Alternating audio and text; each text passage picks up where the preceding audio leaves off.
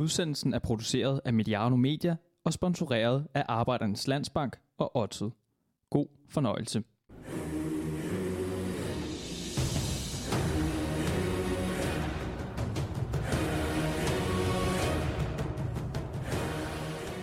Puljen i Nations League blev vundet allerede inden sidste kamp. Lodtrækningen til EM-kvalifikationen kunne ikke, siger de fleste eksperter da, være meget bedre, og den ubesejrede stime af kampe med den rigtige landstræner på bænken bare fortsætter og fortsætter. Ja, der er meget, der ser lyst ud for det danske landshold, men bliver der satset nok? Hvordan skal den danske spillestil udvikles i 2019? Og er det ligefrem blevet vigtigere at undgå at tabe, end at vinde? Det er nogle af de elementer, vi kommer ind på i denne Mediano landsholdspodcast. Mit navn er Jakob Stalin, og jeg er taget til Brøndby på den øh, københavnske Vestegn, nærmere betegnet til DBU's hovedkontor. Der står kaffe på bordet, mikrofonen er stillet op foran dagens gæst, og ja, skal vi sige også vært. Det er dig, Åke Harreide. Tak fordi du vil byde os indenfor. Ja, tak selv. Jeg skynder mig lige at uh, slå fast, at denne podcast er kommet i stand, fordi vi har et fantastisk samarbejde med Arbejdernes Landsbank og Odset. Det er på grund af deres sponsorater, at vi kan lave udsendelser som disse og vel og mærke sende dem ud til dig, kære lytter, kvitterfrit. Åke, det har været et, øh, et landsholdsår med, øh, med gode, og men også lidt øh, bidre landsholdsminder, kan man vel godt tillade sig at sige. Vi var med til VM for første gang siden øh, 2010. Når det er sådan, du nu sidder og tænker tilbage nu her, sådan godt et, et halvt år efter, at, at VM er overstået, hvad er det så, øh, hvad er det så for tanker, der sådan først popper op i hovedet? Ja, det, er jo, det er jo klart, det, det er jo uh, straffesparkkonkurransen mot Kroatia som, uh, som kommer først opp. Det er jo um, du er så nærme, og når, når vår keeper han, han redder først én i, uh, i spilletiden, og så redder han uh, to i, i straffe, straffesparkkonkurransen, så skal vi kunne bruke det til noe som uh, kunne gi oss avansement til, til kvartfinale. Så det er måske litt sånn I ettertid så er det kanskje det, måske det bitreste. I tillegg så har vi, har vi styr på Kroatia i, når vi kommer til ekstraomgangene. Altså, vi virker sterkere, og det er jo tilfredsstillende at vi også produserer muligheter der så vi kan, kan sparke ballen i mål. og det er jo Måske også det som uh, gjør at vi sier at 2019 blir et år der vi må legge all fokus på siste tredjedel og, og sørge for at vi kan komme til sjansene, og at vi kan uh, ha evnen til å sparke ballen i mål. Men det er også en individuell kvalitet som hver enkelt spiller må arbeide på. Som du selv siger, så sluttede VM jo med den her straffesparkskonkurrence mod øh, Kroatien.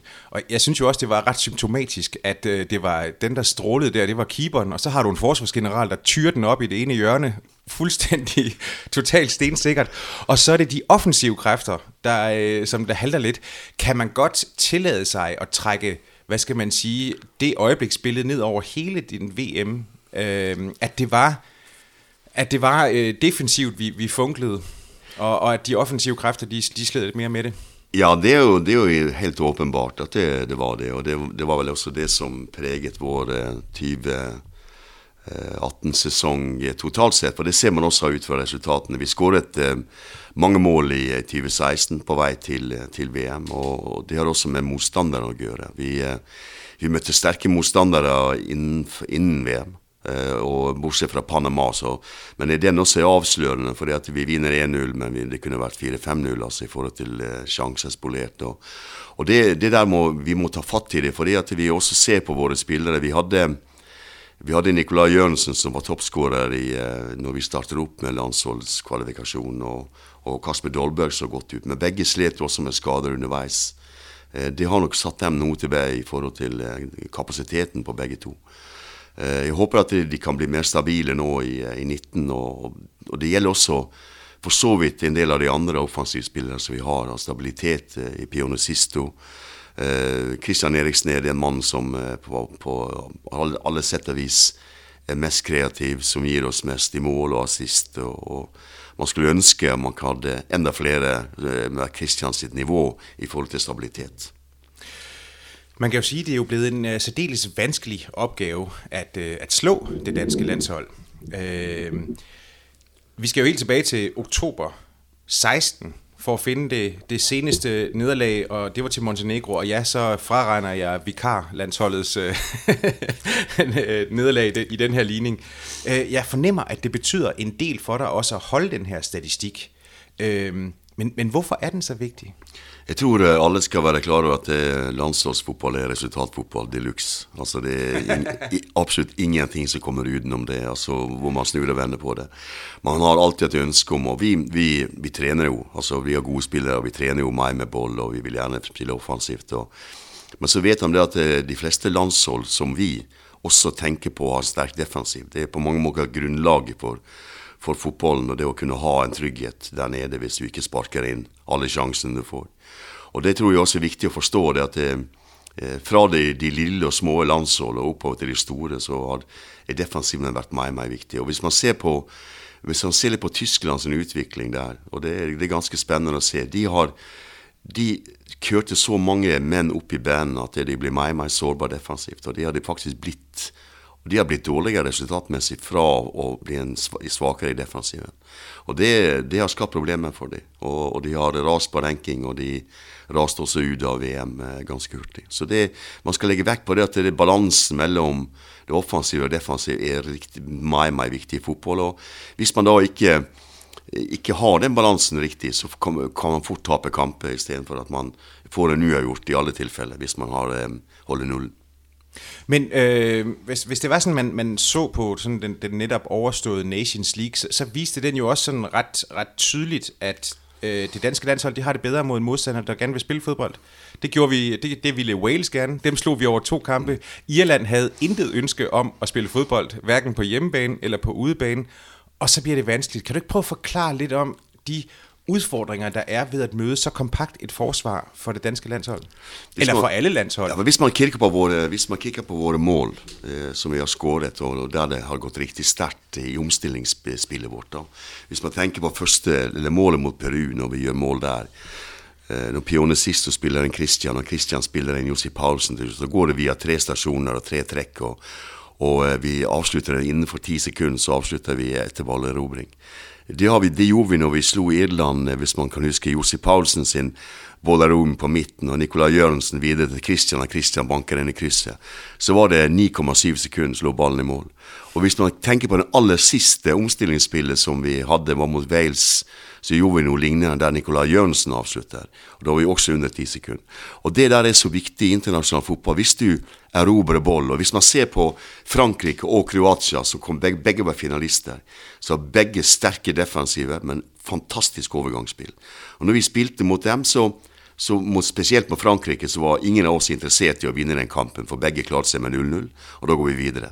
Mot Kroatia så kunne man se, og det var viktig for oss, og da stilte vi opp for å unngå overgangsspill imot, for Modric og Rakitic er fantastisk på å sette i gang offensive spillere. Christian Eriksen er fantastisk å sette i gang noen av våre offensive spillere på overgangsspill. Det er mye, mye sværere når, når holdene står nede med fem i bakkjeden og fire, to-tre meter foran seg, og danner en, en buss på ni. Jeg leste faktisk i avisen i dag at Kasper Hjulmann sa at Vendsyssel parkerte bussen i pokalkampen i, i, i Farum. Og de vinner 1-0. Og det er det, der, det er det, det irriterende og det fascinerende med fotball. Det at det, det, er en taktikk som kan brukes. Og hvis man husker på Mourinho sin Champions League-finale i 2009 mot Bayern München med Inter, så hadde Bayern München bollen 75% i den kampen, som vi hadde mot Irland. Og så vinner Inter med sine 25% bollbesittelse. De vinner 1-0. Mm. Og det viser at det, taktikken brukes jo fordi at det, dessverre, da, for fotballens del, så kan, kan hold lykkes med det. Men ikke hver eneste gang, men kanskje noen ganger i viktige kamper. Men hva er så din utfordring, hvis det er sånn at du vet at I skal møte et, et irsk hold som med al sandsynlighed kommer til at stå dernede og være fint tilfreds med at sige, at de har bolden i 30% af tiden. Og du ved det på forhånd. Hvad er så dine udfordringer? Hvad, hvad kan man gøre for at løse det? Fordi nu skal vi jo så møde Irland igen. ja, vi hadde jo, øh, det var jo det som skjedde i den kampen vi tabte sist mot Montenegro. Vi hadde jo bolden ja. 65 øh, og skapte sjansene i parken. Havde 14 avslutninger eller noe i den stil? Ja, noe i den stil. Og, og, og Montenegro skåra på én av to og så, så vinner de kampen 1-0. Men, Og der ligger jo den der eh, evnen, altså beholde roen, evnen til å bryte ned motstander, eh, evnen til å, ha flere bevegelser samtidig foran ballfører, få boll til La, si, la vi kalle han Christian Eriksen, da. Det er kreatøren vår. La vi, la vi ha han på boll så ofte som mulig foran deres kjede, eller inn mellom kjedene, så vi kan få satt i gang løp rundt han. Og Der er jo spillere her som, som uh, på mange måter både har det i seg, som kan avslutte, men vi må, vi må trene på det sammen, slik at de får det relasjonelle til å fungere. Offens. Og det er svært. altså Det offensive spillet er avhengig av kreativitet og individuell skikkelighet for å kunne bryte ned motstander. Og man så det tydelig i går. Jeg satt og så på en kamp i går. Jeg så eh, Liverpool sette inn sine kreative, sterke spillere på slutten for å vinne sin kamp i Premier League i går. Da, da det sto lie. Og de, de, de, var på vei til å bare få ett poeng, så får de tre poeng ut av det. Så vi må, vi må arbeide med våre spillere, så må vi håpe på at de får den stabiliteten som mange av dem også har på det aller beste. De har gode avslutningsegenskaper, men det skal spilles, skal spilles over tid i sine klubber, og de skal ha den selvtillit og sikkerhet til å sparke den ballen i mål. Jeg vil godt lige vende tilbage til nogle af de her ting lidt senere, men, men først så kunne jeg faktisk godt tænke, lige tænke mig at høre, sådan, hvad uh, Nations League, League sådan, kon, sådan, sådan rent konceptuelt, hvad gav det dig og, og det danske landshold at, at spille de her kampe, hvor der faktisk var ja, noget på spil? det ga oss en fantastisk mulighet til å, å rykke opp i, i A-gruppen og få, få store kamper i 2020. Og det i seg selv er jo en kjempeverdi for, for dansk fotball. Eh, det betyr at vi kan få de aller største nasjonene inn i parken og få fylt parken. For eh, fotballpublikum vil se de beste. Eh, og hvis vi kan holde vårt nivå blant de ti beste i verden, så blir det interessant og også utviklende for våre spillere å spille mot de beste. Og det, og det som du sa tidligere her, at vi, vi, spiller faktisk bedre når motstanderen vil spille fotball. Og det vil jo disse her toppholdene. De vil jo mer gjerne spille fotball. Men jeg tænker også på, altså fornemmede du simpelthen, at der var en anden tænding på spillerne øh, i, i forhold til at spille, hvad skal man sige, de vanlige træningskampe? Absolutt. Og det er jo, og, og så minsker jo presset fra klubben også, for det er jo ingen tvil om at det, klubben er bange for, for sine spillere når de er ute og spiller landskamp, og når du får en kvalifikasjonskamp, og så får du en, måske en uinteressant uh, treningskamp for så sier jo klubbene, og da kommer jo også henvendelsene fra at, at vi må, må, spare spillerne, må tenke på spillerne. Og det, det må vi gjøre, fordi eh, de har et hårdt program. Lad os lige vende tilbage til den sidste kamp, I så i, i Nations League. Det var jo opgøret mod Irland i, i Aarhus. Øhm, Ja, ja mit, mit lidt polemiske spørgsmål, det er sådan, at turer I nok? Altså turer I simpelthen øh, og, og forsøge nok, eller overvejer du at, at ændre din formation, altså at spille med en mand mindre bagude, med tanke på, at Irland, de ikke så ret angrebsløsende ud? Øh, var hvis, det, hvis, du, uh, hvis du så på, uh, hvis du ser den kampen der, og hvis du kikker på bildene, for jeg har bildene på min skærm, så kan jeg vise at det, i perioder så spilte vi uh, en slags uh, 2-2-6-formasjon, eh, med begge bekkene oppe på hver sin side. Eh, med begge kantene trukket inn i midten, så vi hadde tre forwards og to backer på yttersiden. Og en midtbanespiller like bak der, og så en i balanse. Så, vi, så må vi ha to midtstoppere mot én forward som sto igjen.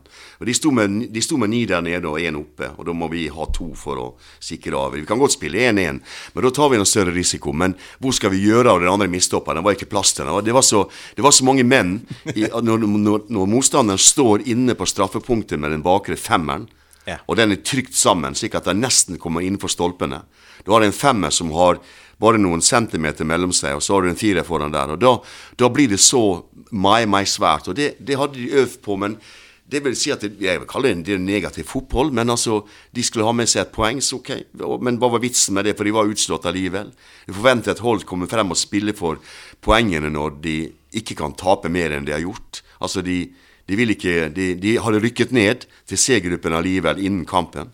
Allikevel så fremstår de på den måten. Og da, da har de heller ikke noe utviklingspunkt. Men, men, i ettertid ser man hvorfor ting skjedde, for jeg tror allerede når de spilte i Århus at eh, øksen var fallet. Ja, præcis. Der er jo skiftet på, ja. på landstrænerposten. Ja. Men, men i forhold til, når det er sådan, du så ser den her kamp igen, øh, kampen mod Irland, hvad, hvad er det så, hvad er så din fornemmelse? Tænker du, at vi gjorde det egentlig okay, og det, vi, havde, vi havde jo ikke siddet og talt om det her, hvis det var sådan, at Nikolaj Jørgensen han havde sparket 5 cm længere til højre, og den bold den var gået ind. Ja, det er jo riktig. Altså, vi hadde jo eh, vi hadde, eh, vi havde 25 avslutninger i den kampen der. Eh, og, og det, det var, afslutninger på mål det var blokkert av, av irske spillere i 16-meteren. Eller til og med i, hjørnet utenfor keeper, og Nicolai Jørgensen skyter det i stolpen.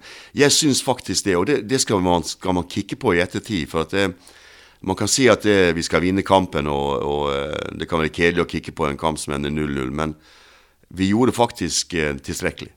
Vi skaper de mulighetene vi skal skape, og vi, vi skal bare sparke ballen i mål. Så, så det, handler, det handler mer om en utførelse, og, og, det kan skje. Og det har skjedd litt for ofte for oss i, eh, i denne sesongen her at vi ikke har um, satt, omsatt sjansene. Det er jo derfor angrepsspillere er så sinnssykt verdifulle. De som sparker ballen i mål, er verdifulle. Og vi må bare arbeide videre med både å finne dem. Altså Robert Skove, er toppskårer i Superligaen nå. Det er det å se om han kan begå seg også på det å være skarp i internasjonale kamper, det gjenstår å se. Det er et løft fra U21. Men vi har, vi har eh, Brun Larsen i Dortmund, vi har Skov. Vi har ikke så sinnssykt mange å velge mellom i et lite land som Danmark, altså, men vi har noen, og det gjelder å få dem stabile. Nå har Martin Braithwaite gjort det godt på landsholdet i forhold til mål, i, både i begge kampene mot Østerrike og Wales.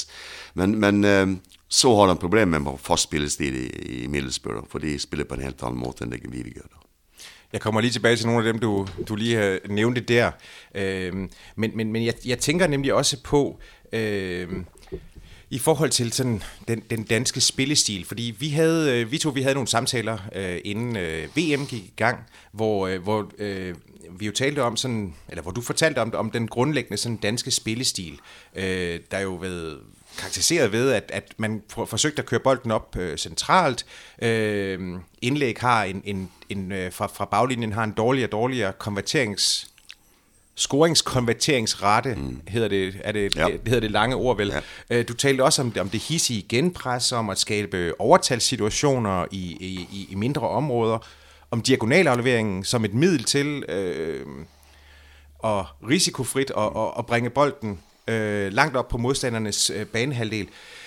Det var en række af de ting, der virkede mod Polen, eksempelvis øh, Irland i, øh, i playoff-kampene. Hvordan har den danske spillestil udviklet sig sidenhen, og, og hvad er næste trin, sådan som du ser det? Det næste trin er jo, at vi, uh, at vi uh, kan få, eller holde bollen bedre inne på sidste tredjedel. Altså, for av og til så når vi forsøker, så blir det enten sparket vekk eller et innkast eller corner. altså En større presisjon inne i siste tredjedel er viktig da, å kunne få komme til bedre avslutning enn det vi har gjort innen. Og vi har jo alle de der verktøyene har vi i verktøykassa vår for å, for å bryte ned en motstander. Men hvis man ser på mot Irland, så, så var, var egentlig alt prøvd. da. Det var prøvd vending av spill. Eh, altså Vi hadde Peter Ankersen mer som en høyre ving i, i lange perioder. Eh, vi spilte med Jonas Knutsen til venstre, altså i, i, eh, som en ekstra ving. Og det som jeg sier, at alle de, alle de både diagonalavleveringer og, og, og eh, hurtige omstillinger var umulig å få til, for at det er umulig å få til med et hold som står så lavt. Da får vi egentlig bare omstillinger imot som vi må fange opp. da.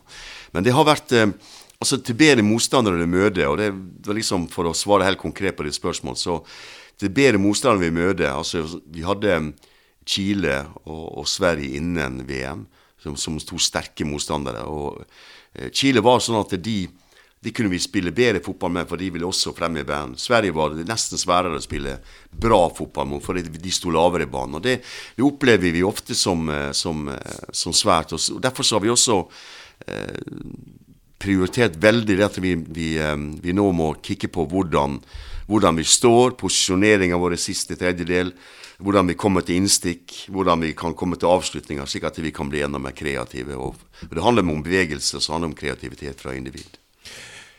Jeg så, øh, jeg også, jeg fortalte om en anden, en anden gang, jeg, jeg så sådan et, et fantastisk øh, YouTube-klip, hvor, hvor Thierry Henry han fortæller om, hvordan Barcelona spillede dengang, at han var der med, med Guardiola, hvor Guardiola, han, øh, altså, hvor der var meget strikse øh, regler for, hvordan opspil det måtte være, frem til den sidste tredjedel. Og så sagde, så, havde, så sagde Guardiola til spillerne, fra den sidste tredjedel og frem, der er det jeres ansvar. Der er det jeres kreativitet, jeres fantasi, der skal, der skal, der skal tage den det sidste stykke. Mm. Jeg kan hjælpe jer med at komme derop på gode måder, men så er det jer.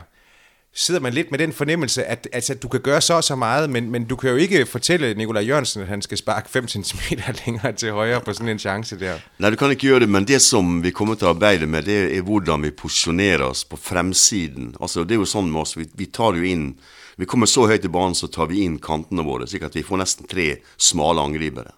Og Det er også nødvendig når de spiller med, med, med femmannsforsvar, så vi kan okkupere hver enkelt individ der inne. Men For da får vi bekkene på yttersiden på begge sider. Hvis man ser på Barcelona på det beste, så der kunne faktisk venstrebekk slå innlegg på baksiden til Alves når han spilte der som høyrebekk. Og så, så avslutter han eller får slått inn foran mål igjen. Det handler om å komme inn, det handler om å få satt disse faste bevegelsene som Hvis, får, hvis vi har en, en, en venstrebekk som har en høyreben, Altså Jens Stryger kan sette den ballen på baksiden av motstanderen. Det er lite rom, men det handler om presisjon og nøyaktighet, og videre at der kommer et løp. Der kommer et løp på det fjerne. at det, det, det er sværere å dekke opp enn, en, en, en alle løp rundt boll. Fordi at de blir nem, det er nemmere å plukke dem hele veien. Så vi må, vi må være mer bevisste hvem vi spiller av, at vi får folk på fremsiden, vi får spillpunkt. Og, og vi har jo, vi forsøkte å skyte utenfra mot Irland, men da fikk vi ikke ballen igjennom. Flokken av, av mennesker som var der inne. Altså. Men, men det handler om samtidige bevegelser som skaper problem. Jeg har sett Manchester City spille nå. Eh, de har vel Altså, jeg har lest alt det som du sa, det, det er jo korrekt i forhold til når Guardiola var i Barcelona, men jeg tror City setter opp folk nå, mer bevisst. Eh, men det, det, handler også om å ha de rette personer i disse posisjonene. For dette, hvis du ser City når de bryter ned motstanderen står lavt, så har de en sinnssyk akselerasjon på en Sané. De har en vanvittig god bevegelse foran mål. Eh, vi har også jobba med at Når vi kommer så lavt, så er, det, er det rommet mellom kjedene som er avgjørende. Vi, at det, vi klarer ikke å slå ballen inn på bak midtstoppere, men vi må inn på mange måter på straffepunktet mellom kjedene for å få folk inn i disse områdene her. Så alt dette her ser vi og analyserer vi, og så må vi bare øve på det. Men problemet for oss er at vi har ikke den daglige Når jeg, hadde, når jeg trente Hold, når jeg trente Rosenborg, eller trente Molde eller Malmö, Helsingborg, så trente vi på det her hele tiden. Vi trente på den siste tredjedels. Når, når, vi, når du har topphold, så møter hold som står lavt. Garantert. På din egen hjemmebane. Og de må brytes ned. Så, så, det er ikke noe nytt for meg å arbeide med disse tingene her, og jeg har ideene på det. Og, og vi har også en sammen med meg som har sparket inn mest mål i hele Danmark. Så han bør også vite en hel del om hvordan de gjør det. Men han hadde den egenskapen om å plassere seg riktig, ja. komme inn riktig, gjøre de rette tingene, og, se, og, og, og i tillegg at det så nevnt ut. Så, så, det her er en egenskap hos folk som man også må legge merke til i forhold til um, de spillerne som vi har, som er unge og kan utvikle, til, utvikle seg til å bli enda bedre. Man kan jo sige, du, du tager jo også højde for at det her med, sådan, hvad skal man sige, øh, relationerne ved at have en, en relativt fast stamme af, af, spillere, øh, netop for at skabe øh, den her, det her kendskab til hinanden. I, I de to seneste kampe, der havde du valgt øh, Martin Braithwaite øh, frem for øh, Pione sidste. Man kunne, ellers have, man kunne ellers argumentere for, at netop en driblestærk spiller øh, mod Irland ville være godt, mere end en hurtig spiller, fordi der jo, som du selv siger, ikke var ret meget bagrum at spille i, hvor man kunne udnytte den hurtighed. Kan du, kan du fortælle lidt om, hvad der fik dig til at fravælge Pione i, øh, i, de, i de kampe, og, øh, og lidt om, om du egentlig satser mere på den formation, du har lige nu med Martin Braithwaite, Yusuf og, og Nicolai Jørgensen? Det, det, var jo, øh, For meg var det naturlig å, å bruke Braithwaite. Han har altså skåret eh, mot Østerrike, han har skåret igjen mot Wales. altså er på jakt etter målskårere. og og Martin har gjort det godt i landsholdet. Han arbeider alltid hardt, så det, det, er ingen problem sånn i forhold til det, det defensive arbeidet med noen av dem, egentlig. Men uh, Pione har hatt uh, i det siste litt for mange balltap. Altså i forhold til når han kommer inn, han trekker ofte inn i band, og, og da spiller han Det kan også lykkes når han spiller med høy risiko, men, men det har vært litt for mange, kan du si, um, uh, uforståelige balltap. vi hadde en kamp mot Wales der alt gikk eh, i alle mulige retninger en periode i første omgang der. og Det, det var nesten synd på drengen sånn sett. Men han, han, er jo en type spiller som du må akseptere når han er på at, at han kan få noen balltap, fordi at han tar risiko i spill, og det er fint. Men vi skal bare dekke inn for det. fordi at det, Derfor så var det, det en av grunnene nå at vi, vi ikke ville ha så mange balltap. Eh, så høyt i banen. Eh, fordi at det, Hvis du et, møter et hold som spiller så mye på kontra som, som Irland ville forsøke, da, så kunne du eh, risikere å løpe inn i problemer. Men så kan man godt si at underveis, når man ser hvordan, altså ser deres evne til å ta omstillinga var så dårlig, så kan man godt ha skiftet. Men nå lot vi, lot vi uh, være å skifte, skifte Braithwaite denne gangen med, med Pione. Men, men, det er jo to spillere som begge kjenner sin posisjon og kjenner sin jobb. Og det er jo det, for, det, er jo det fordelen med å arbeide med det. Hvis du arbeider med en gruppe som har vært sammen Om, om Pione denne gangen var på benken, så spiller det mindre rolle, for han skal kunne se hva vi arbeider med gjennom hele samlingen, gjennom de to kampene. Og det har vært en kjempefordel, spesielt med det defensive arbeidet, som er, som er mye nemmere å organisere hold defensivt enn offensivt. Så det har vært en kjempefordel at vi har spillere som har vært med sammen så lenge og så ofte. Fordi at det, under hele VM så ga det oss enormt mye i forhold til å bli sammensveiset, vite, vite hvordan vi organiserer og holder, hver enkelts oppgave. Og det er klart at det blir sværere å, å få til veldig sånn trøkk i vårt angrepsspill når vi spiller landskamper i et verdensmesterskap. Da spiller vi mot de beste hele tiden. Mm. Men jeg tænker også på, nu siger du selv, at det handler også utrolig meget om de sådan personlige færdigheder øh, for, for spillere, der, øh, der ligger helt øh, i, i front. Og øh, altså fornemmede du, der ligesom også var et sådan et, et selvtillidsstykke hos, øh, hos Pione, som jo, altså man kan sige, uden selvtillid, hvis han ikke tror på de driblinger, så, så, er der jo ikke, altså, så har han jo ikke nogen berettigelse på det spil, eller på det, på det hold. Nei, altså, han må jo tro på seg selv, men det, som alle, alle, mennesker så kan du komme inn i litt svære perioder altså, i forhold til få det ut, og, og det, det man også kunne akseptere. Og Det betyr slett ikke for meg at Pione er ute av diskusjonen om, om, å starte landskamper. Han, han, skal bare, han skal bare komme på rett kurs igjen og bli stabil i sine prestasjoner. En periode var han mer stabil, og det var han heldigvis i perioden opp mot Irland og, og i playoff-kampen. Når vi vinner 5-1, der var Pione riktig god i den kampen der. Så det handler om å, å, å få uh, stabile prestasjoner og, og, få han til å, å levere godt på, på klubbholdet igjen. da.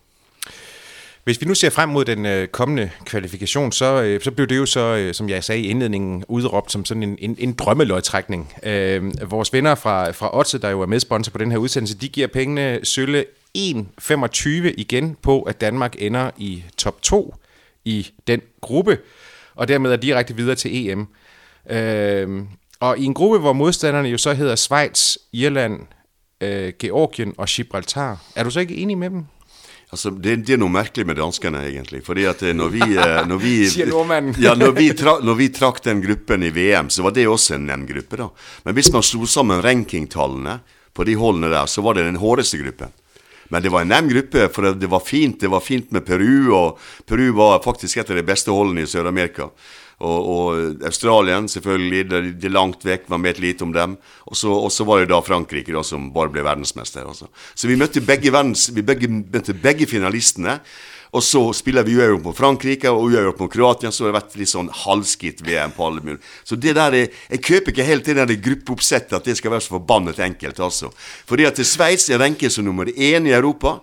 De, de, spilte fantastisk fotball mot Belgia. De har et sterkt hold. De har et hold som har vært sammen over tid. De kan ligne litt på oss noen ganger fordi at de har hatt den kontinuiteten i holdet. Hatt en trener som har vært der over tid. Og de har utviklet både en spillestil og en form som er, kan være svær å håndtere for de aller største nasjonene. Og deriblant Danmark. De ligger på nummer åtte på verdensrankingen. De er to plasser foran oss.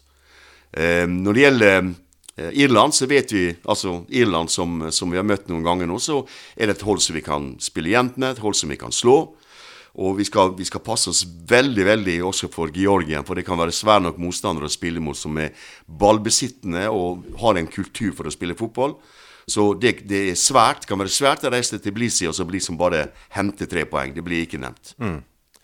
Men, og Gibraltar vil jeg ikke snakke om engang, for dem har jeg aldri sett. Så dem må, dem må jeg begynne å studere på hva det er for noe. ja, men uh, det er vel fair å si det ikke er den største utfordringen? Nei, det kan man godt si. Uh, ja. Der skal jeg være enig med de som sier at Gibraltar skal vi nok kunne ta. Ja, det... men, men, men øh, jeg, jeg tænker jo også bare, altså om, om det ikke, øh, man kan jo godt sidde med den tanke, at, at Danmark jo vil komme til at dominere i seks eller syv af de her kampe, og her med, altså med sikkerhed ikke øh, udkampen mod Schweiz, men i de andre kampe, der, vil, øh, der, der er det jo ikke sikkert, at, at modstanderne de vil sådan spille specielt meget op, og at det bliver det danske landsholds udfordring at skulle skabe kampene. Det er jo derfor vi har sagt at vi skal bli, og må bli bedre på siste tredjedel. Ja. Det er for å utvikle hele vårt spill. altså Fotball er jo en pros, alltid en prosess. Du, du, må begynne et sted når du, når du starter opp med et landshold. Jeg sa også, jeg sa også at i 2020 så håpte, håper jeg på at det, den prosessen er ferdig. sånn sett. Altså, du kan ikke skape et hold over natten. Og, og når vi begynte med landsholdet, så, så hadde jeg et ønske om å spille 3-5-2 ut ifra de spillere vi hadde disponible. Altså Vi hadde mange gode midterforsvarere. Vi hadde backer som var bedre offensivt enn defensivt, og måske skulle vi bruke dem. Vi, vi må jo bruke dem som vinger i dag allikevel, mot lavtliggende hold. Men, men det var tanken. Men så så, så eh, fikk vi denne eh, motgangen gjennom kampen mot Polen og Montenegro. Det er to tap der. Og Da melder det seg en sånn uh, en storm av spørsmål rundt hvor, hvor, går vi her nå, hva skjer med landsholdet nå. Så da måtte vi gjøre en endring, og, så, og valget vårt var å sette på en ekstra angriper og spille med, med, med, med tre mann på topp, og, og la de vandre inn, en vandre på topp og en vandre inn i mellomrom. Og så begynte vi å arbeide med den modellen som vi har hatt hele veien siden, siden efter Montenegro. Og det da var vi også veldig veldig klare på at vi må bygge en sterk defensiv. Altså Skal vi kunne komme noe sted og ha den trygge basen, så må vi ha en trygghet i vårt defensive spill. Vi kan ikke liksom bare servere motstanderen muligheter gang etter gang. For da vil vi slide med vår offensiv. Hvis vi ikke sparker ballen i mål, så taper vi 1-0 mot Montenegro. Så Derfor så er det viktig for oss. Så blir det en prosess nå der vi har vært gjennom og vist at vi håndterer det defensive spillet godt fordi vi har gode relasjoner, vi har, vi har gode midtstoppere, vi har gode forsvarsspillere og vi har et godt hold som arbeider sterkt defensivt. Nå må vi arbeide veldig med vår offensiv. Og det handler om at da må vi få trukket opp de linjene vi skal ha når vi skal bryte den motstanderen. Og det er helt rett som du sier. Vi vet jo også godt det at det, Georgien og Irland kommer nok til parken sammen med Gibraltar for å stå der nede. Og da må vi være i stand til å håndtere det. Og så jeg tror jeg Sveits kommer til å forsøke å spille opp mot oss uansett, så det er jeg ikke så veldig bange for. Men, men de andre vil komme til å gjøre det.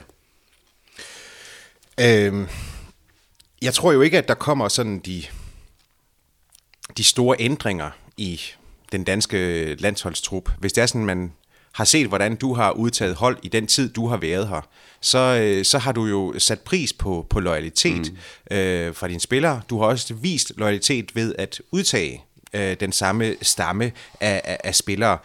Øh, og, og der er jo ret beset ikke noget, hvad skal man sige, behov for et generationsskifte på det danske landshold. Der er jo ikke nogen, der er for gamle, eller som bliver, hvad skal man sige, for gamle inden en, øh, en EM-slutrunde. Hvor stiller det de her, øh, som du selv nævnte, de talentfulde U21-spillere? Hvornår får de chancen? Ja, det er jo, øh, de skal jo slå av noen som er på holdet, faktisk. Øh, og det er jo, det er jo bra ut, et bra utgangspunkt uansett. da. For det, man sier at hvis man, hvis man ser på en Lasse Skjøne som er sentral i Ajax midtbane nå, så skal du skal du skifte ham med Filip Billing, så får du noe annet med Filip Billing enn, enn du får med, med Lasse. Men det er en ting som er viktig i internasjonal fotball, det er erfaring. Det er rutine. Nå spiller han Champions League-kamper eh, mot de aller beste, og han spiller godt. Og når han spiller på landsholdet, spiller han også godt. Og han har på mange måter vært en del av vår tropp hele veien gjennom å ha vært lojal, sittet på benken når William Quist spilte, spilte han istedenfor Lasse. Men Lasse kommer inn, så gjør han en god jobb for oss. Sanka Jørgensen litt av det samme. Han kommer inn som mistopper. Andreas har mistet plassen, altså den faste plassen i Chelsea. Har valgt å bytte Sanka med, med, han ved siden av Simon, og gjør det også riktig godt. Og Det viser den konkurransen vi har på, i forskjellige posisjoner. Så, så nevnte jeg også eh, Brun Larsen og, og, og Robert Skov, fordi at de har mål i seg. Altså Det har Brun Larsen vist i Dortmund. Det viser Robert Skov, spesielt i Superligaen. Ikke så mye i de internasjonale kamper for, for uh, eh, FCK, men han viser i Superligaen. Og har et fantastisk spark på ballen. Det, det, er sånne ting som Da har du enda et verktøy i kassen hvis at du kan ha en sånn spiller i bakhånden. Så skyr du utenfra. Uh, Brun Larsen er riktig god i bevegelsen på innløp i boks. Det er hans aller sterkeste side. Han leser rom, og han tar rom, og han kan spilles på og han er en god avslutter. Så, så det, du, må, du, må, du, må, se på de uh, drengene der underveis nå, og se hvor, hvordan de utvikler seg gjennom vinteren. fordi det, det er spesielt de tre der. Uh, og så måske også Joakim Andersen i Sampdoria, som, som kommer ut fra dette U21-holdet. Altså, Det handler om spillere som, som leverer gode ting i sine klubber, og som kan spille på høyt nivå. Samtidig som at de må begynne en gang, men de må også ha eller skaffe seg den erfaringen på den internasjonale arenaen. Og det, det er viktig. Men man kan jo sige, at nu begynder VM, eller undskyld, EM-kvalifikationen jo her til, til marts, øh, og, og øh, du så jo, du, du så jo også bort fra nogle af U21-spillerne, fordi der var en, en, en vigtig kvalifikation. Der er jo så en EM-slutrunde til, øh, eller en U21-slutrunde til, til sommer. Øh, vil du vente på den, eller, øh, eller hvordan ser du på det i for, altså Nei, ikke nå. Altså, De beste skal spille på Danmarks uh, A-landshold. Og, og uh, hvis det er noen av disse drengene her som på mange måter utmerker seg over vinteren, så, uh, så vil de bli foretrukket. Det er jo bare fordi, jeg tænker på, du, liksom, du, du har jo sådan sat deg fast på den der stamme. For hvis det er sådan, jeg ser ned over det danske landshold i dag, så vil jeg jo sige, at du har et, et centerforsvar, du har en keeper, du har et centerforsvar, som du stoler på, du har en midtbane, som du stoler på, du har også en, en, øh, en formation i, i front, som du også stoler ret meget på. Det, der ligesom er i spil, det kunne, du kan bytte lidt på din baks, og så er der en venstre kant, som du også kan bytte lidt på. Har jeg ret i den? Du har ret, helt rett i det. Og, eh, og det. Men det er også viktig å vite at det, hvis man har en høyrekant med helt andre kvaliteter enn eksempel Jussi Paulsen, som har spilt det meste Hvis du har en Robert Skov i bakhånden som du vet kan komme inn og, og sparke til ballen utenfra, når det står mange menn i veien, så, så, er det en annen type spiller du kan bringe i spill. Og det, det er også viktig å kunne forandre stilen. altså Nå gjør disse spillerne våre så riktig mange gode ting for oss. altså De arbeider sinnssykt hardt for hverandre. Og de har den der tilliten til hverandre altså som bygger en selvtillit i, i landsholdet som gjør at det, de føler seg sterke når de går på banen. Altså, de, vi går på banen for å vinne, men eh, vet også at det, vi skal faen ikke tape, altså. Uansett hva, hva, som kommer ut av den kampen her. Det er det siste vi gjør. Og det tror jeg meg, meg viktig. Når du får den, når du får den feelingen i et hold, så kan du alltid Da vinner du mer enn du, enn du taper. Uansett. Men i forhold til den her øh, EM-kvalifikasjonen som, som så venter, øh, hva gjør du da sånn øh, nu, nu, nu sier du, at vi skal, ikke, vi skal ikke ta for lett på det. Altså, vi må ikke tro, at vi, vi er til, til EM. Men, men øh, hvad, hvad sidder du med fornemmelse af, efter du så den lodtrækning? Nei, men du sitter jo igjen med en god fornemmelse. Det, det er en tilfredsstillende loddtrekning for oss. Og, og alltid opp til oss selv. Altså, vi er vel på mange måter såpass tro på oss selv at vi skal kunne gå gjennom den, den, den gruppen der og, og, og, kunne kvalifisere oss til. Og det er jo viktig også, fordi at det, vi vil jo ikke gå glipp av et EM i København, for all del. Vi kommer til å kjempe røven under buksene også for å komme oss til, til, å være med. Vi får jo to hjemmekamper. Vi har jo en kjempemulighet, pluss at det, skal spilles en kvartfinale i København. Så vi må bare, vi må bare legge alle dette her i, i, foran oss og se på hvilke enorme muligheter vi har ut fra dette Europamesterskapet. Da må vi utnytte det. Godt. Så du sitter altså med en en glimrende fornemmelse, tross alt. En god fornemmelse, men jeg vil ikke at vi skal på forhånd innkassere noe som helst. Jeg vet at i internasjonal fotball skal vi ut og spille kampene. Det er mange ting som, altså det er mange uvisse ting underveis her. Det, det er skader. Det, det, vi kan få skader. Vi får, vi får suspensjoner. Vi skal alle mann friske. fordi at det, fremdeles er Danmark et lille land, og vi har, ikke, vi har ikke så mange å velge mellom på øverste hylle. Vi har noen riktig gode spillere, men og, og, jeg har nevnt noen av de unge som også, også kan brukes, men vi har ikke så mange gode, gode, gode nok spillere. Vi har mange fotballspillere, men ikke mange gode nok fotballspillere. Nej, og, og, og med tanke på det, så kan man vel også, så kan man vel også sige, at, at, at, at derfor så er du, ja hvad skal man sige, øh, så, så er du jo meget, meget afhængig af, at, at, at, at formen er god hos de enkelte spillere. Øh, men kan man nogenlunde i en eller anden forstand opveje det øh, med de individuelle relationer, som du så kan opbygge på et landshold? Det er jo sådan, det er jo sådan, altså kan man øh, simpelthen være i bedre form på et landshold, end man kan være på sit klubhold? Det, jeg tror man kan, øh, kan oppnå det under et et forberedelse til et sluttspill. Altså vi, vi arbeider med, med, med pinlig nøyaktighet i forhold til belastninger på hver enkelt spiller når de kommer inn til forberedelse til sluttrunden. Altså i forhold til GPS-systemet gir oss en, en, oversikt over en fysisk belastning. Og da kan vi måle det ut på hver enkelt individ, slik at vi kan tilpasse det hver enkelt. Vi, vi har jo såpass god kontakt med klubben også at vi, vi ser på belastninger som de har, både kampmessig og treningsmessig.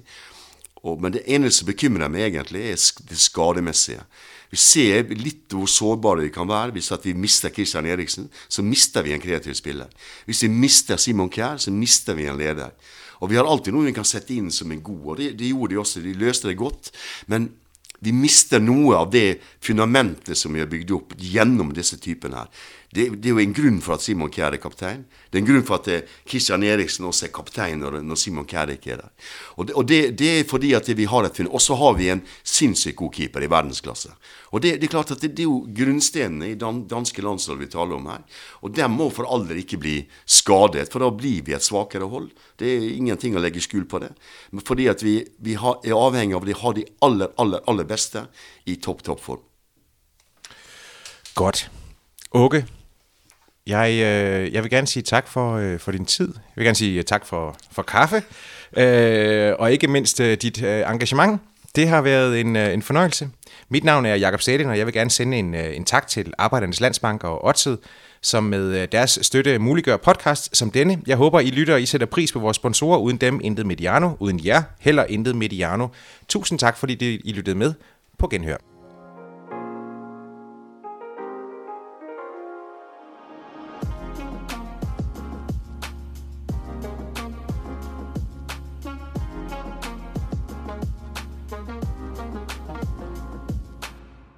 Udsendelsen var produceret af Mediano Media og sponsoreret af Arbejdernes Landsbank og Odset.